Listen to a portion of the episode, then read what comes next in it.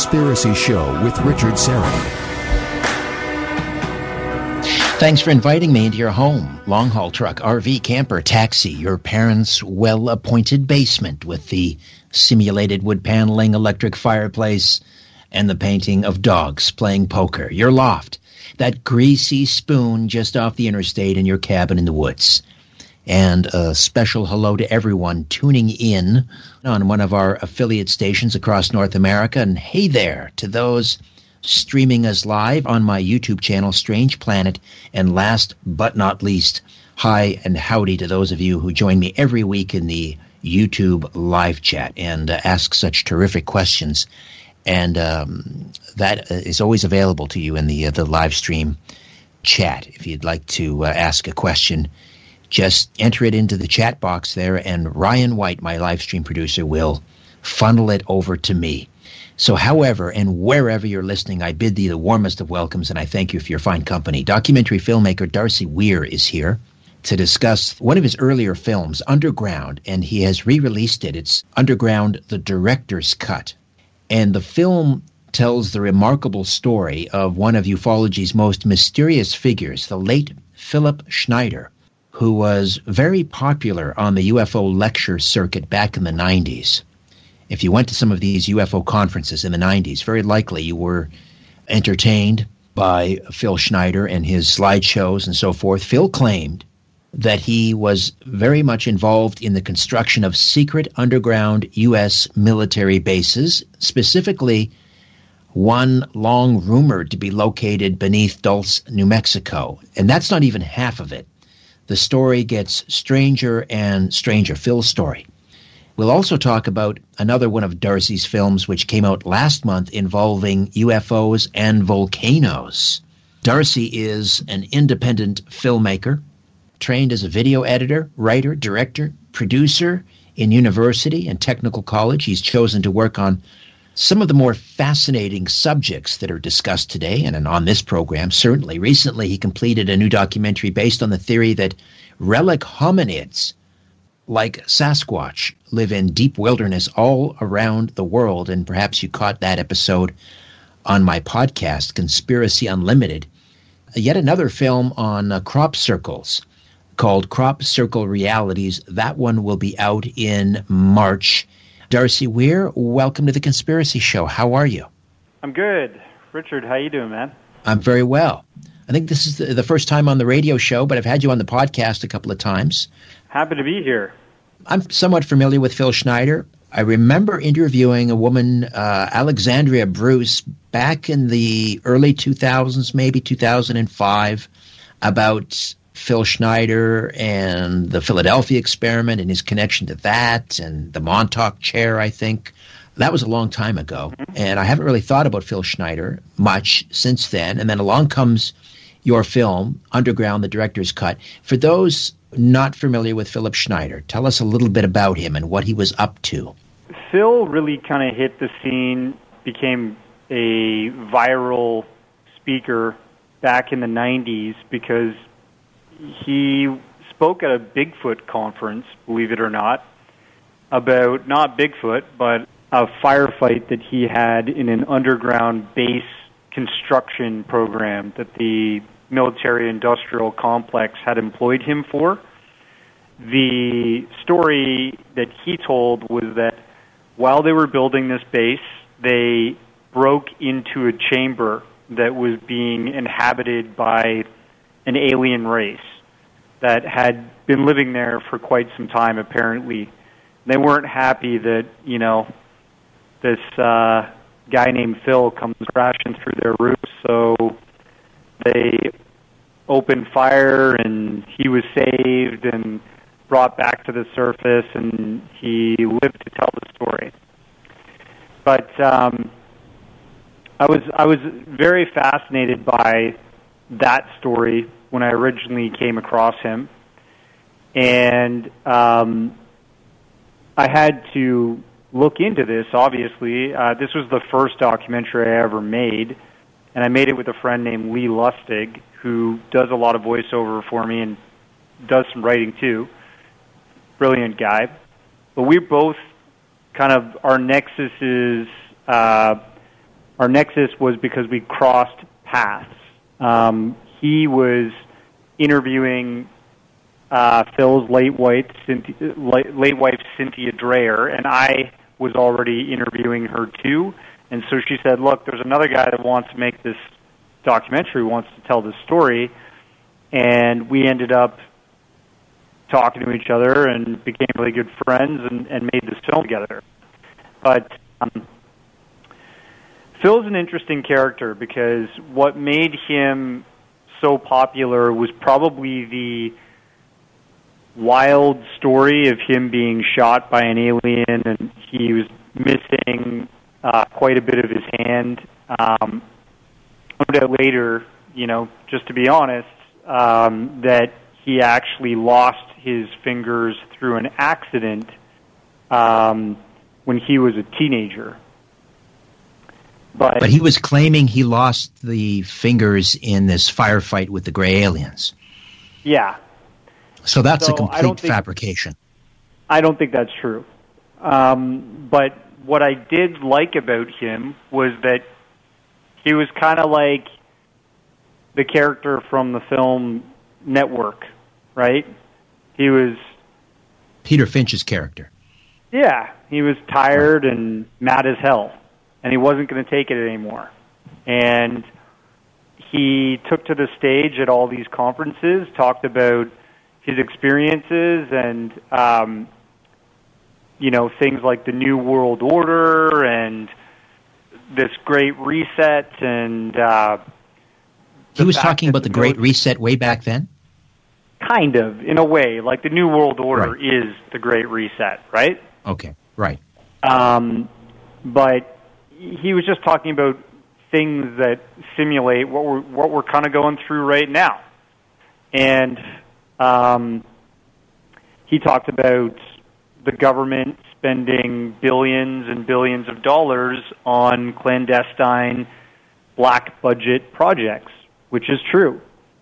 And people loved him because they they were looking for somebody that was relatable. They were looking for somebody that you know didn't seem like a narcissist or anything like that. When you look at this film, you'll see you know he let everybody approach him. He chatted about everything and anything with everybody, and uh, he was a really friendly guy. Um, but did he did he offer? I mean, he specifically talked about Dulce, New Mexico, did he not? The base yeah, there. Did yeah. he claim that he worked that, on that one? That was where he said he got into this altercation, and um, the interesting thing about that is that you know before Phil even hit the scene, there was Paul Bennewitz that had started talking about the Dulce, New Mexico base. And Paul Bennewitz, as we some of us may know, he was a pilot, but he owned his own airstrip and his own private airline, pretty much. With the technology, radio technology that he used there, he ended up tapping into some strange signal, and that's where he said he found out that maybe there was an underground base um, in the Dulce, New Mexico Mesa area, and um, that there was possible aliens living there, and so on and so forth. So there was already a story about that before Phil made this claim, and um, you know, if you go back even further than that, the Jicarilla um, native indigenous people that live in this area, uh, New Mexico, they've been talking about, you know, basically paranormal and very strange entities around there for years. Um, and, and many different people have traveled out to that area. Norio Hayakawa, who's a I guess a journalist that was from Japan took interest in this, brought a whole film crew over and they interviewed the town folk and and the Jicarilla indigenous people said, "Yeah, there's an underground base here. We know about it, and you know there's apparently entranceways, uh, secret entrance ways in in and around the Mesa Ridge, and uh, there's noise come out of there, and UFO sightings, copious U- UFO sightings that have come from that Mesa area. So black helicopters, you know, cattle mutilations happened around here, all kinds of stuff like that. So, right, um, sounds like a Skinwalker Ranch type of yeah. situation. Did Schneider Yeah. offer any evidence during his numerous presentations, any evidence, documentation, and so forth that he in fact did participate in the construction of this underground base? The evidence that he had that I found compelling, that we show some of it in the documentary, are photos from the Bikini Atoll detonation that had UFOs flying away from them. There was apparently pictures of his father on the deck showing off a crew manifesto of all the workers on the USS Nautilus, which was uh, the United States' first nuclear submarine, which was a black budget um, project and, and was top secret as well at the time. Uh, and then also him in the ready room of the USS Eldridge, and apparently in that photo on tour, he said this this very large gentleman sitting in the front row of this photo, and you can see my dad back there. That's Val Valiant Thor, and people don't know who that is. That's apparently a uh, humanoid ET that was visiting Earth to try and um, make a deal with the Pentagon to change our society, whatever. Valiant Thor supposedly took up residence in either, depending on the story, either in the Pentagon or the White House itself during the Eisenhower administration. Yeah. So you mentioned Phil Schneider's father. That's Captain Oscar Schneider, who died in '93, I think it was. Yeah, and he um, died right at the end of '92, and okay, Phil picked up all of his father's documents from his office in his house and started finding all this, you know, top secret stuff. Um, around the same time, he started publishing a little magazine called the Alien Digest, and it talked about secret space and UFOs and aliens and black budget projects, like all this kind of stuff.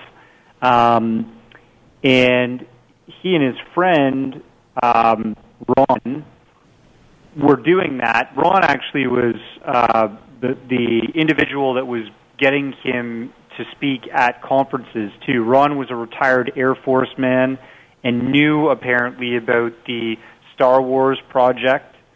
Um, anybody doesn't know what the Star Wars project was? It pretty much was going on around the Reagan era, and it was militarizing space, putting up satellites that could shoot down missiles and possibly you could shoot a missile from a satellite, all that sort of stuff.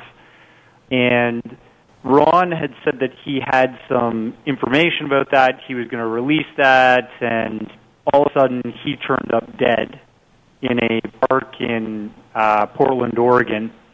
After Ron's passing, Phil Schneider ended up being mad as hell and started doing more and more lectures after this. And um, he appeared on, I think it was Dateline or some TV show where they were talking about the mysterious death of his friend Ron. And that's when everything took off for him. He was starting to do more and more shows. Anthony Sanchez, who I've spoken to a lot in the past about Phil Schneider, Anthony Sanchez published a book called The UFO Highway, which is pretty much about um, the Dulce, New Mexico base. And apparently, a group of soldiers that are sent to investigate the Mesa and go infiltrate this base. And um, it's a story that's actually told secondhand by a retired colonel that was in charge of that sort of operation. And um, that colonel said that he had actually handed a stack of documents to Phil about a month before he passed away.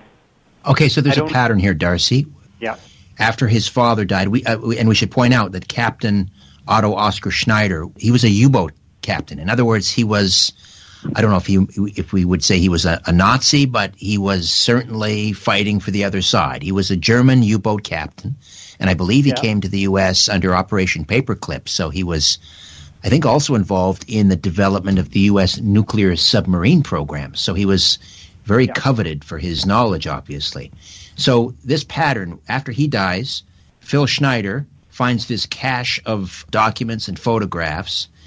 He also gets them from this other gentleman that you just mentioned. So is he taking this information and passing it off as his own during these lectures? He was saying in the lectures that he got some of the documents from his father. He even said, This is a photo of my father in the ready room of the USS Eldridge, and Val Valiant Thor is in here, and then there's all the names of all the top nuclear scientists and stuff, you know, below, and you can see them in the picture.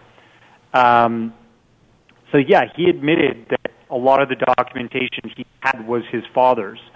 So I found Phil's story still to be very interesting because there was credibility to a lot of the things that he brought and lectured about at the conference due to his father's involvement in military black budget projects. And I don't know who may have killed him. I I think that he was murdered. Some people say that he. Well, I don't want to get too far over our skis here yet. I want to talk about his death in a moment. We're coming up on a break. But Sure. before we get there, we have about two minutes here. Let me ask you again did he ever present credible documentation that he was involved in these underground bases, Dulce, New Mexico, or otherwise? The interesting thing is that we got documentation from his late wife um, proving that he had two different social insurance numbers. This is apparently a game that's played by workers that work on black budget projects, but also have a civilian social insurance number.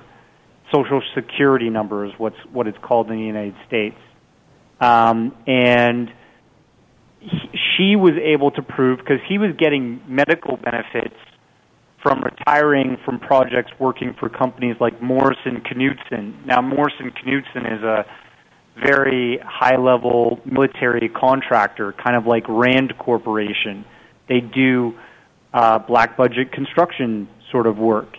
And Morrison Knudsen was one of his employers. He definitely worked for them. I think that was one of the credible documents that we we looked at in the documentary. What he took to the lectures that could prove his military work, I couldn't say because all that stuff was taken from his apartment when he passed away. All right, and we will uh, discuss uh, the mysterious death of Phil Schneider on the other side. Darcy Weir, independent filmmaker, and we are talking about uh, his earliest uh, documentary film that has been re released. It's Underground, the director's cut. More of our conversation when the Conspiracy Show returns. Stay with us.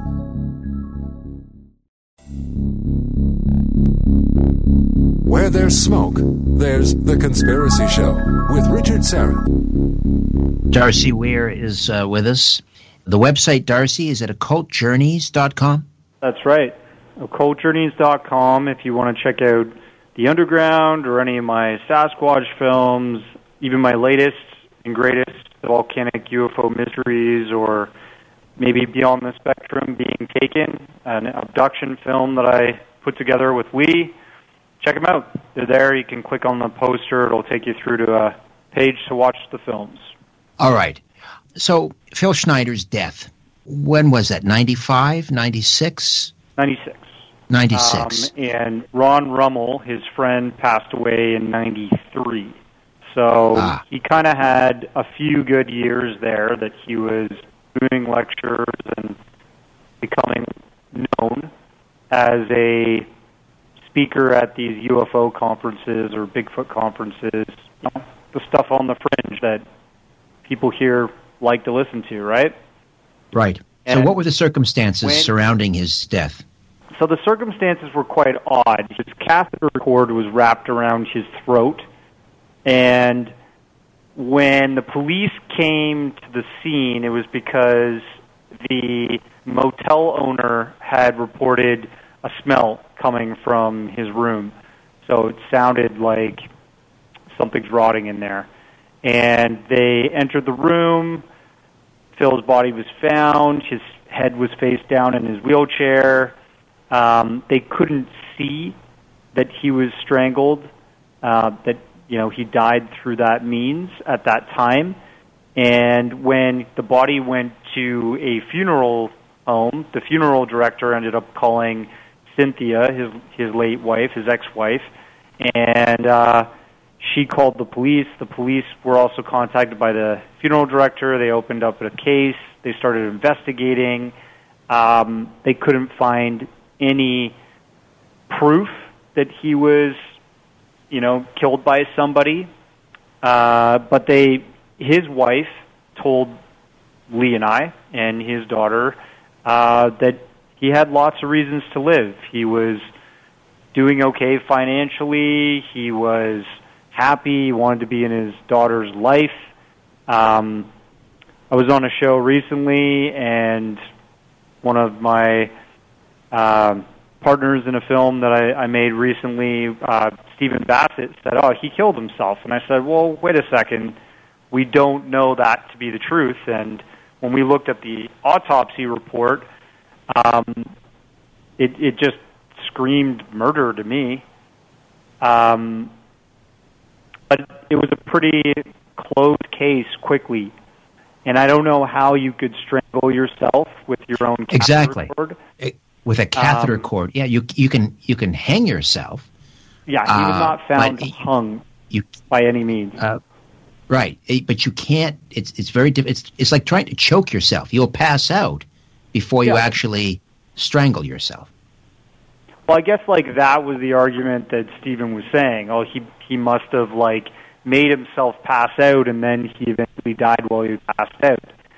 But um, I don't know. It seems that most when they look when you look at the crime scene photos, it looked like there was blood on the ground and on the bed, and there was a bit of a a flurry that happened. You know, a bit of a commotion. So A struggle, a struggle, seem- perhaps. struggle, yeah. So it didn't seem like a open shut case of one killing themselves, but um, Right. So was the official okay. was the official cause uh, listed as su- a suicide? the official cause was listed as natural causes, death ah, by natural natural.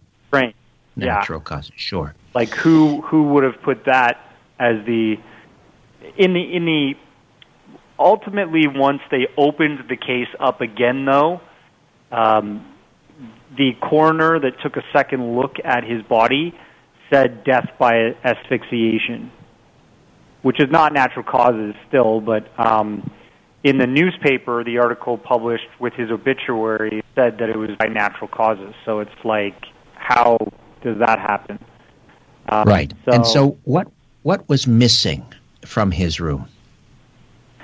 all of his documents that he traveled with.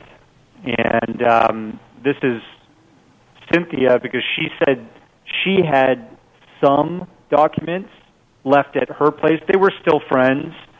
Um, they had Mary Marie together, and uh, they, you know, were very happy and amicable as friends. So they still talked every day and every week and all that stuff. But um, she said, yeah, like tons of the stuff that he was touring with that was in his apartment at the time was taken. Now, was he? Is it possible that he was murdered by somebody who followed him that was wanted to have his documents? Was it a government sort of job? I don't know. Um, there's speculation in all kinds of ways there, but all I know is that based on what his family told us, he he didn't want to die, and certainly not like that. So yeah, I believe he was killed. And how is Phil Schneider connected with things like the Philadelphia experiment? I mentioned that book by Alexandria Bruce talking about the Philadelphia experiment murder, referring to Phil Schneider. Yeah, I, I don't really know that much about the Philadelphia experiment connection, but um, yeah, I probably I wouldn't really want to like delve into that because I'm not a huge. Uh, I, I I just don't know enough about what Okay. his connection was. Yeah. I guess it would have had to have been through his father, since you know we're talking about what Yeah. 1943. Uh, so Oscar, I guess, uh, would have had the connection. Yeah, Um, I mean, like his his he claimed that his father worked on the Philadelphia experiment, but in terms of the book you're referencing, I don't know. Um, right. Okay. His father had documents that so his father was a Navy surgeon as well as an inventor apparently, and there was documents that we show on the the film that reference autopsies and psycho um, psychoanalysis cases of people that were taken off of the Philadelphia experiment, uh, the Eldridge, and um, that boat, you know, apparently vanished. And then when it reappeared, there were crew members that were hysterical. Some of them were apparently lodged in the ship. There's all kinds of lore the, about like that in the, story. in the fuselage, right? Half in and In half out of the metal fuselage. Yeah. That's right. And the documents that we show appear to identify that there was chips or some kind of really small kind of uh, nano electronics implanted into some of the soldiers that they pulled off of the ship and communication memos between Condon, you know, right around that time there would have been the Condon uh, involvement with uh, the Condon Committee, and um, there was Project Blue Books was prior to that, but Richard Dolan, um, he looked at those documents and he sent them to somebody that he considers, you know, a valuable resource inside of the military industrial complex. And that person stated that he wasn't sure if they were real. Um, I'm friends with Richard Dolan. I, I highly respect him, uh, but I don't know. Some of those documents, if they are real, they're like incredible. So many documents that were redacted and covered up during the Blue Book and the Condon era of uh, UFO research in in American history, you know, have never seen the light of day, and these documents seem pretty well articulated. They have um, interesting letterhead that seem to be um, that of a military man, right? And and they're coming from and going to um, Phil's father, Oscar Otto Schneider, while he was working in this business in the military. So we just have about a minute and a half here uh, before we head into the break. So, sort of sizing up uh, the late Phil Schneider in terms of his credibility and separating the wheat from the, the chaff. Uh, was he who he said he was? Someone who worked on in these underground bases and was perhaps involved in this underground firefight with gray aliens? It's hard to say. Um, I think there's truth in some of it. So I think that he did work in some degree for the American military, uh, especially when he had a social security number that he was getting health benefits from when he retired and was ill. Um, but I don't think he was fired on by aliens and that's how he got maimed. I think that was a bit of a fabrication because it's an interesting story. I think the documents that he carried could have been credible and that those came from his father. And I think he was mad as hell. I think he was interested in uh, blowing up the truth in a big way and and making sure everybody listened to what he had to say. All right, uh, Darcy, we're going to take a time out, come back, and uh, talk a little bit more about underground bases, and then we'll take some questions from the live chat as well. Back with more after this timeout. Stay with us.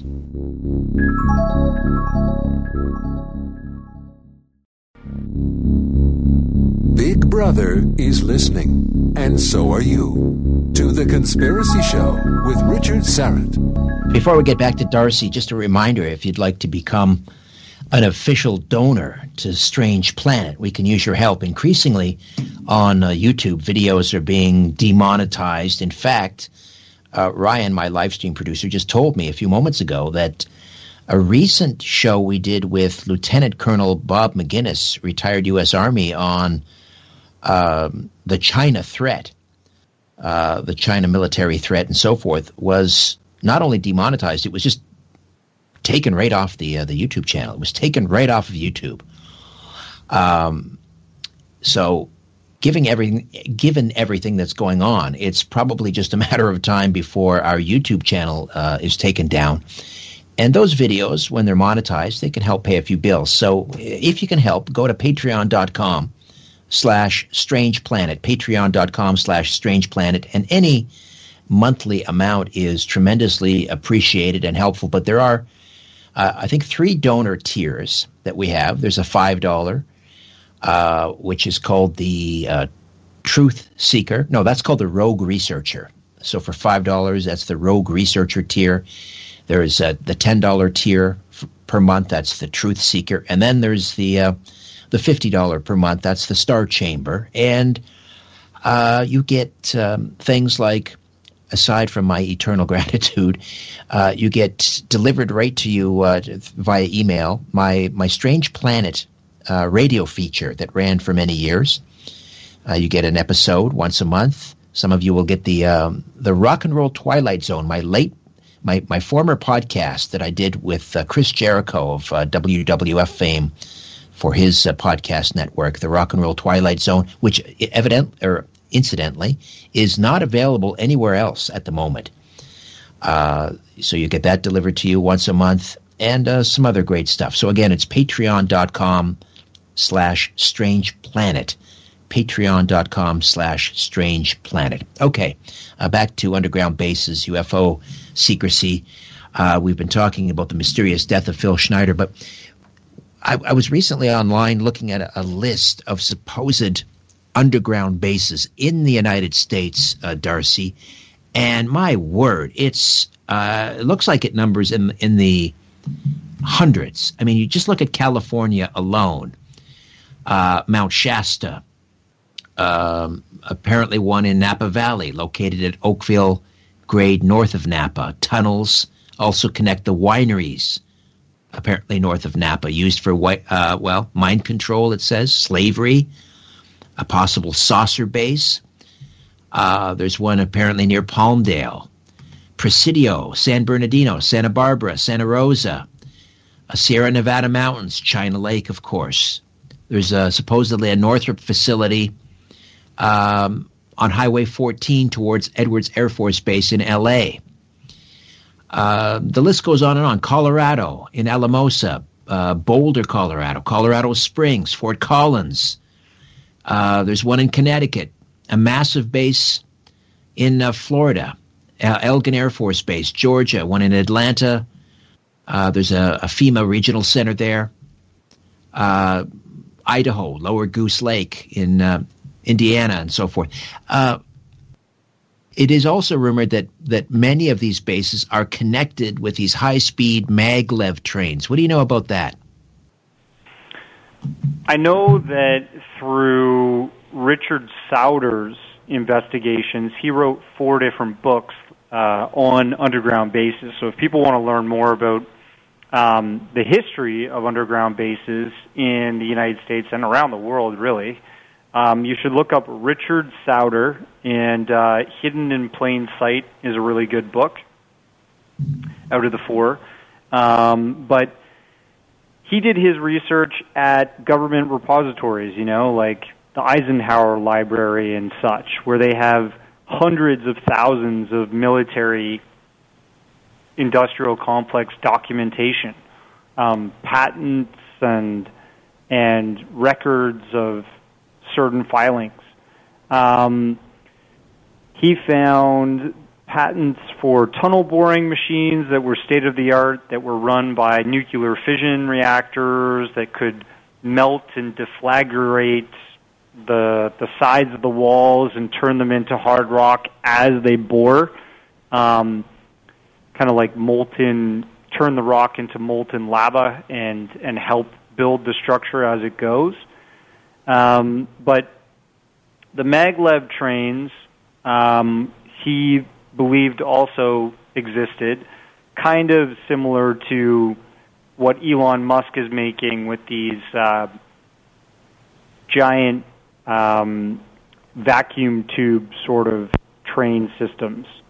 Uh, it would be the same sort of thing, but that would be a public venue facing technology, you know, whereas this was military um, technology that was connecting underground bases around the world, if if you believe uh, it.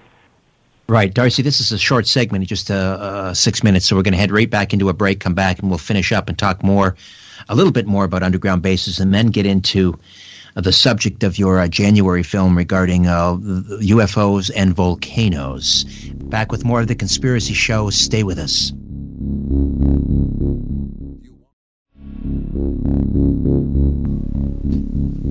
Uh, Darcy, I want to go right to the uh, YouTube live chat, and uh, let's see. We have Thinker.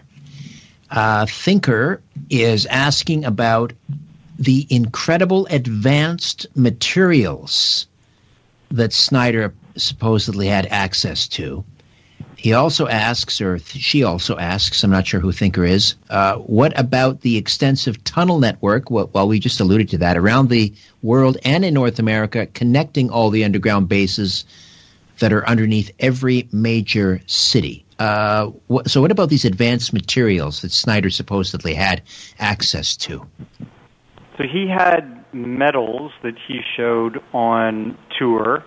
Um, he claimed some of them were rhyolite or um, this type of cloaking technology that they paint onto all of the stealth bombers that black sort of substance that makes it so that it's a real substance that makes it so that um, sonar and normal radio um, waves can't bounce off the craft, so it can be picked up by radar. Um, he claimed to have that stuff on tour and and showed it off. Um, and in terms of the underground base networks, um, Richard Sauder claims that they were even planning. There were there were uh, schematics and designs for bases to be built under the ocean in basically underwater mountain regions. And you know, if you think about that, that's definitely more than a few miles below the surface. Um, and if they did complete that, now that I think that we show that illustration and he discusses it. I think that was in the 1960s that he talked about doing that, um, finding that that uh, those plans, and that was a British British military plan um, that he had found. If they completed some some projects like that, there's no reason that they couldn't have a base connecting in the ocean that would, you know, uh, then go to the land of Europe and, and connect over to North America and beyond. So it's speculation, um, but one has to wonder are these things being used? What I really liked about Phil Schneider was that he talked about the military industrial complex's extremely vast budget, like billions and billions of dollars.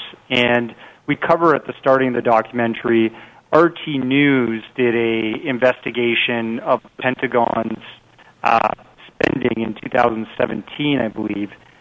Uh, maybe it was 2016, but they have this practice. It's not against the law. I mean, if you or I, Richard, decided to say at the end of the year, you know, um, my I can't account for spending the money on this in my uh, my my revenue I had. Um, so I'm just going to say I spent it on loaves of bread, you know. But you have no receipts to prove that. Well, the military can do that. Pentagon's been doing that for years, a long time. It's in the law. Uh, they're allowed to get away with this type of practice whereas we get thrown into jail for doing something like that. Right. I mean, over the last half century, who knows? Uh, untold trillions, I'm guessing, they've shoveled into these black projects. It should be called a yeah. black hole, really.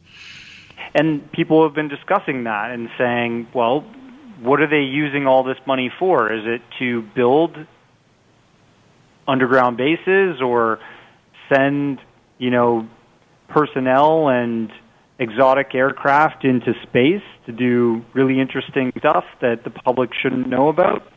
Very possibly. Well, uh, uh, Dr. Paul LaViolette was on in the first hour. I'm not sure if you caught any of that, but he talked about exactly that and, and the, these new U.S. Navy UFO patents that they just released, uh, which seems to confirm all of our suspicions, everything that we've been talking about, uh, you know, for the last – well, for decades, and on this show and, and, and on Coast to Coast and elsewhere. It is all coming to the surface, no pun intended. But um, we're going to have to have you back on because we don't have time to get into UFOs and volcanoes and some of your other fine work. Um, definitely have you back on soon. But what do you think they're doing down there uh, in these bases? Why build them underground? The the simplest and easiest explanation is to keep things secret, out of sight, out, out of sound, um, to have command and control, um, and to work on projects that shouldn't see the light of day. That's that's pretty much the only reason that you would use an underground base for security, for uh, secrecy, and for command and control. Well, uh, Phil Schneider's hyperbole and uh, his vivid imagination or even propensity uh, for bending the truth aside, have you come across evidence that suggests, in fact, there may be some sort of UFO or alien connection to some of these bases? Well, hey, I mean, Dulce, New Mexico, I'm, I still believe there's something there. Um, and it's, again, he could have worked there building a base. Part of that might have been true. We know that there's multiple UFO sightings that have happened all over that mesa over many, many, many, many years. Every year, you know, there's been sightings practically. And um, all the things that have happened around there just seem to point to something going on under the mesa, under Dulce, Mexico. So I think there is a base. We know that Los Alamos is nearby. So if we were talking about um, these train tunnel uh, connections between bases around North America, if Los Los Alamos is nearby, and that actually has underground facilities. There's no reason that Dulce, New Mexico, if there's a base called, uh, you know, DS3, that is also under the uh, the mesa there. It could be connected to Los Alamos by these same uh, maglev train uh, tunnels. All right. Um, we, we, also uh, hear things, well, Montauk, for example, on Long Island, and um, mm-hmm. the idea that there is something. It's an old World War II radar station, and underneath the radar tower, there is rumored to be a labyrinth of tunnels, and, and there were reports that back in the uh, the 60s, 70s, perhaps. Uh, runaways where uh, you know street kids were abducted and and involved in mind control experiments underneath um, Montauk and so forth. Do you get into any of that in your underground uh, film? No, don't really talk about Montauk in in our film. We, you know, it's Rich Sauder talks about the history of underground-based building since World War II.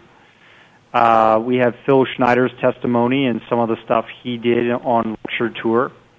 Uh, Richard Dolan gives uh, a history of cultures talking about beings that live underground.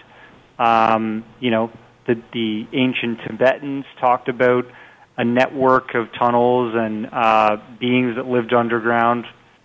Uh, so it's part of our history for supposedly another plane of existence underground.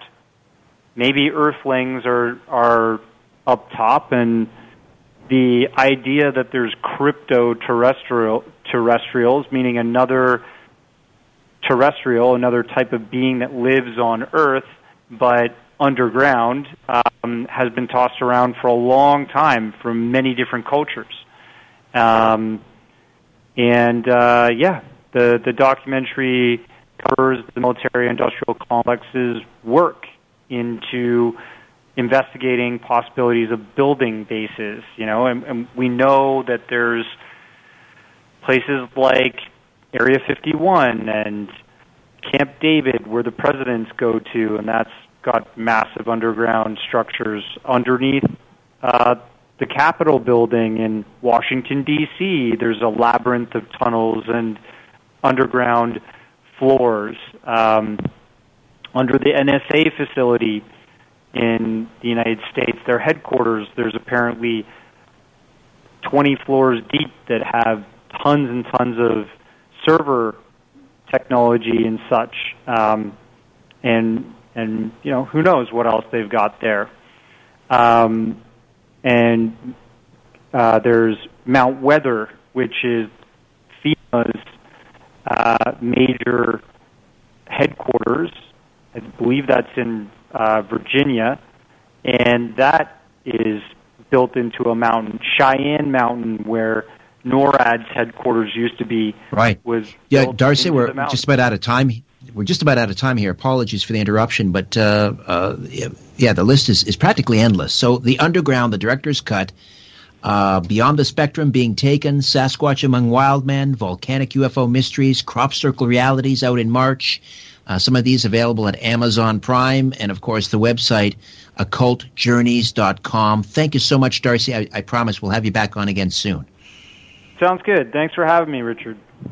All right, my pleasure, Darcy Weir. Back next week with a brand new program. In the meantime, don't be afraid. There's nothing revealed that won't be, con- or nothing concealed that won't be revealed, nothing hidden that won't be made known.